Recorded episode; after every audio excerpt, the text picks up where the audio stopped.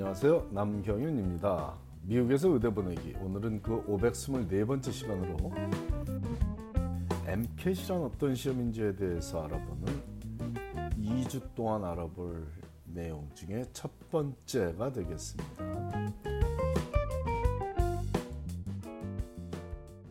MCAT, 즉 메디컬 칼리지 어드미션 테스트는 말 그대로 의대 입시를 위한 시험이며 의대에 진학하기 원하는 거의 모든 학생들이 봐야 하는 시험이므로 2주에 걸쳐 자세히 알아보기로 하는 것입니다. 자, 여기서 모든이라고 하지 않고 거의 모든 학생들이 봐야 하는 시험이라고 표현한 이유는 극소수의 프로그램을 통해 의대에 진학하는 학생들은 MCAT을 보지 않고도 의대에 진학하고 있기 때문이며 의대 통합과정 중 극히 일부 예를 들자면 빌라노바 대학과 드렉셀 의대의 통합과정 이런 과정에서는 MCAT을 학생이 보게 되면 합격이 취소됩니다. 빌라노바 다니는 중에 학생이 MCAT을 만약에 봤다 그러면 드렉셀 의대에서 컨디셔널리 통합 과정을 통해서 의대 빌라노바 의대에 입학시켜 주겠다라는 합격이 취소가 됩니다. 또한 마운 사이나이 의대의 Early Assurance 프로그램인 FlexMed 합격생도 MCAT 없이 의대에 진학하게 되는데 이런 극히 예외적인 예외적인 경우를 제외하면 의대에 진학하는 모든 학생들은 MCAT 성적을 받아들고 의대 입시에 임하게 되죠.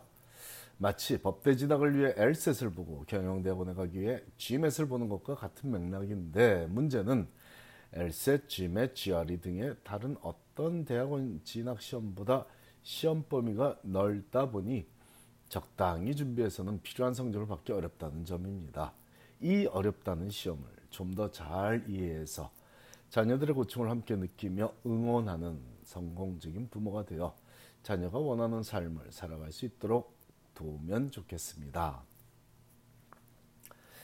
지난 2015년에 완전히 새로운 모습으로 개정된 현재의 MCAT은 4개의 섹션을 점심시간 포함해 7시간 30분 동안 풀어서 472점부터 528점까지의 총점을 받을 수 있는 시험입니다. 다 틀려도 472점을 맞는다는 얘기고 다 맞으면 528점까지 받을 수 있다는 얘기입니다. 첫 시간은 Chemical and Physical Foundation of Biological Systems라는 섹션으로 화학과 물리에 대한 지식을 측정하며 최저 118점에서 최고 132점의 섹션 성적을 받을 수 있습니다. 다시 빵점을 맞아도 이 섹션을 Chemical and Physical Foundation 섹션 보통 CP라고 합니다. 빵점을 맞아도 118점은 나온다는 얘기입니다. 응시생들의 가장 많이 받는 평균 성적인 민 스코어는 125.1점이며 학생 간 실력의 차이를 가늠할 수 있는 표준 편차 standard deviation은 3점입니다. 자, 그 다음 둘째 시간인 Critical Analysis and Reasoning Skills라는 섹션인데 영어 독해력을 측정하며 역시 118점에서 132점의 섹션 성적을 받을 수 있고 평균 성적은 124.8점이며 표준 편차는 2.9점을 보이고 있습니다. 굉장히 어렵다는 얘기죠.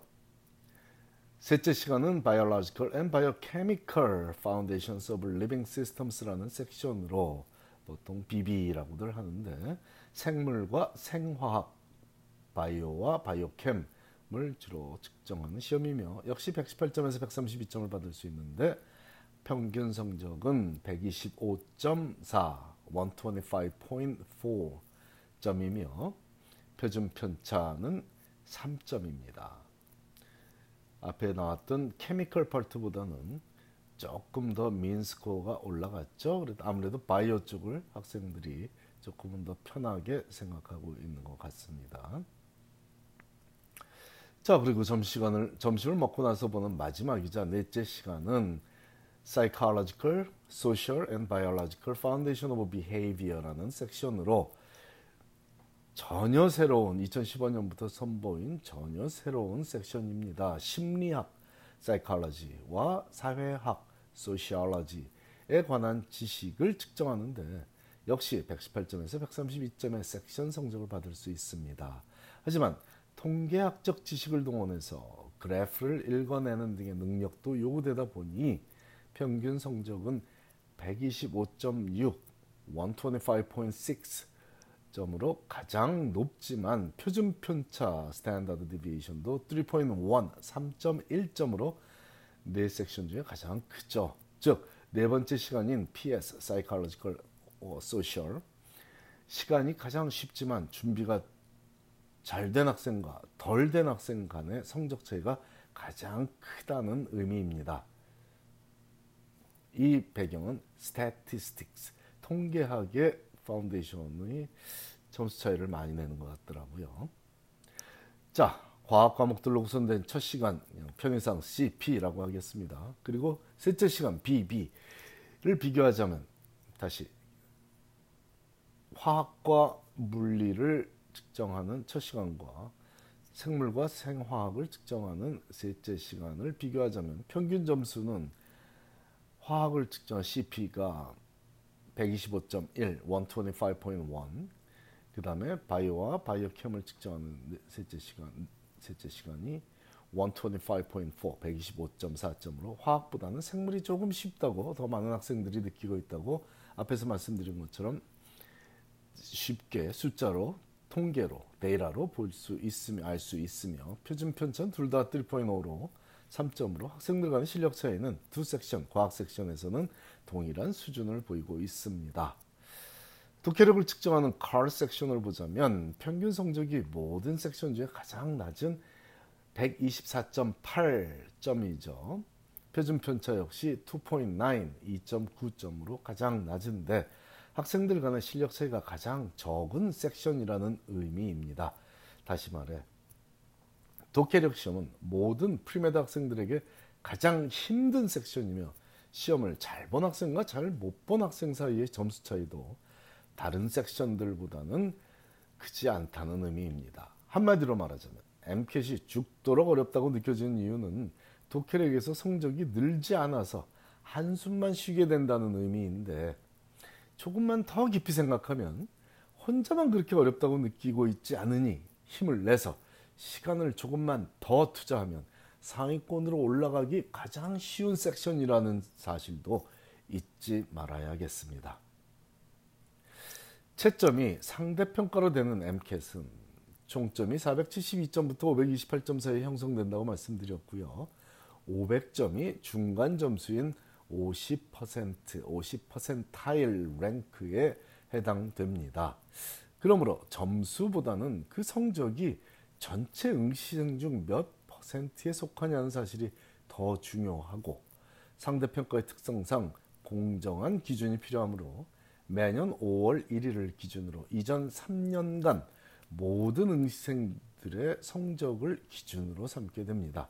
즉 2019년 8월 현재 MCAT 성적은 MCAT 시험을 봐서 어, 받는 성적은 2016, 2017, 2018 이 3년간 시험을 본 모든 학생들의 성적과 비교한 결과물입니다. 2015년부터 적용된 이 새로운 기준은 이제 매년 3년치의 비교 수치가 존재하지만 2015년과 2016년에는 528점 만점에 521점을 받고도 100%의 랭크에 속하는 결과를 얻을 수가 있었습니다.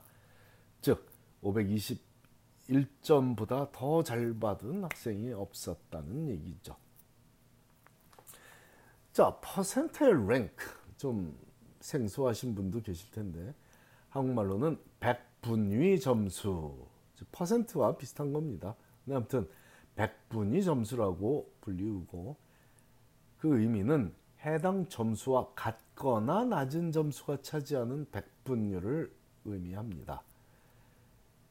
MCAT 성적을 판단할 때는 raw score보다는 그 그냥 점수 500 몇 점이라는 점수보다는 나인이 몇 percentile이다 하는 이 percentile rank가 더 중요한 숫자입니다. 자, 예를 들어 528점을 받은 학생의 퍼센타일 랭크는 즉 백분율 점수는 백분위 점수는 100%타일이고 전체 중에 100%에 100%에 속한 그룹이 이 학생과 같은 성적이거나 낮은 성적 이라는 의미이니 최고점을 받았다는 얘기입니다.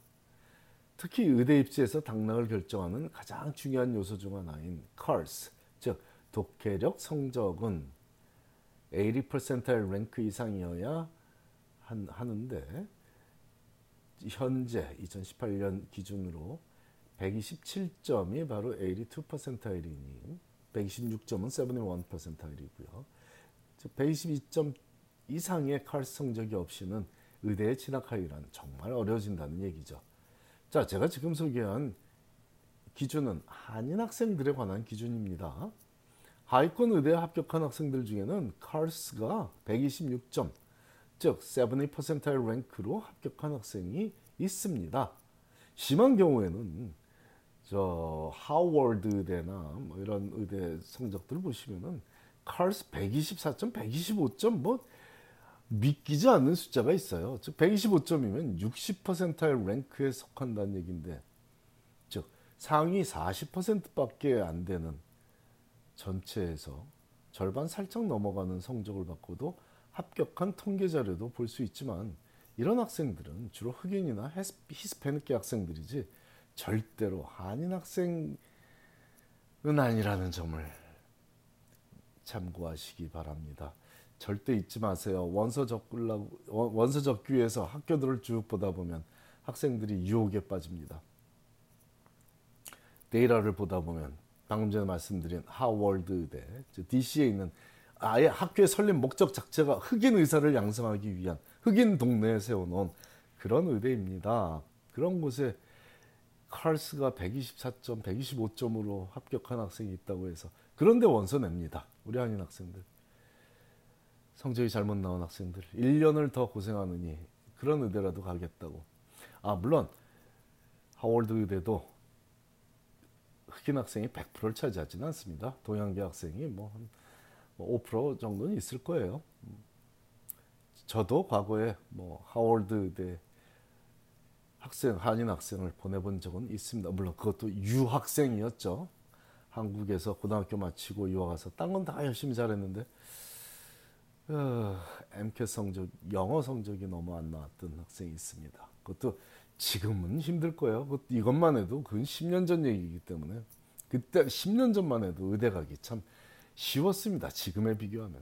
지금 부모님 세대인 뭐 30년 전 의대 가기 한인 학생이 그건 그냥 딴 거 아무것도 안 해도 됐어요. 그냥 성적 잘 받고 MCAT 성적만 나쁘지 않으면 영어만 뭐 진짜 지금 흑인 학생들처럼 뭐 50%만 넘어가도 의대 갔어요. 그 시절에.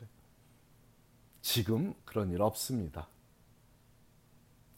자, 앞에서 언급했듯이 MCAT은 대학생들이 대학원 진학을 위해 보는 여러 시험들 중 가장 어렵다고 알려져 있으나 어려서부터 책을 많이 읽으며 자란 학생들은 쉽게 만점을 받고 있어요. 만점 혹은 거의 만점에 가까운 99%일 정말 자랑스러운 우리 한인 학생들 많습니다. 근데 그런 성적을 받고 있는데 그 학생들의 공통점이 바로 어려서부터 도서관에서 놀던 학생들이라는 얘기예요. 자, 이 점을 절대로 명심하면서 주변에 어린 자녀를 키우는 한인 가정에 도서관에 자주 데리고 가면 얼마나 잘 돼 있습니까? 우리 public library 동네마다 책이 넘치는 모든 게 무료인 그런 도서관에 자주 데리고 가면 그 아이가 원하는 삶을 살게 될 거라는 덕담해 주시기를 잊지 말아야겠습니다. 자녀를 성공적으로 의대에 보내는 과정에서 다른 한인 가정에 실질적인 도움을 줄 수 있도록 해주는 간단하지만 강력한 도서관에 데리고 가세요라는 그 한마디가 오늘보다 강한 내일의 한인 사회를 만들어주지 않을까요?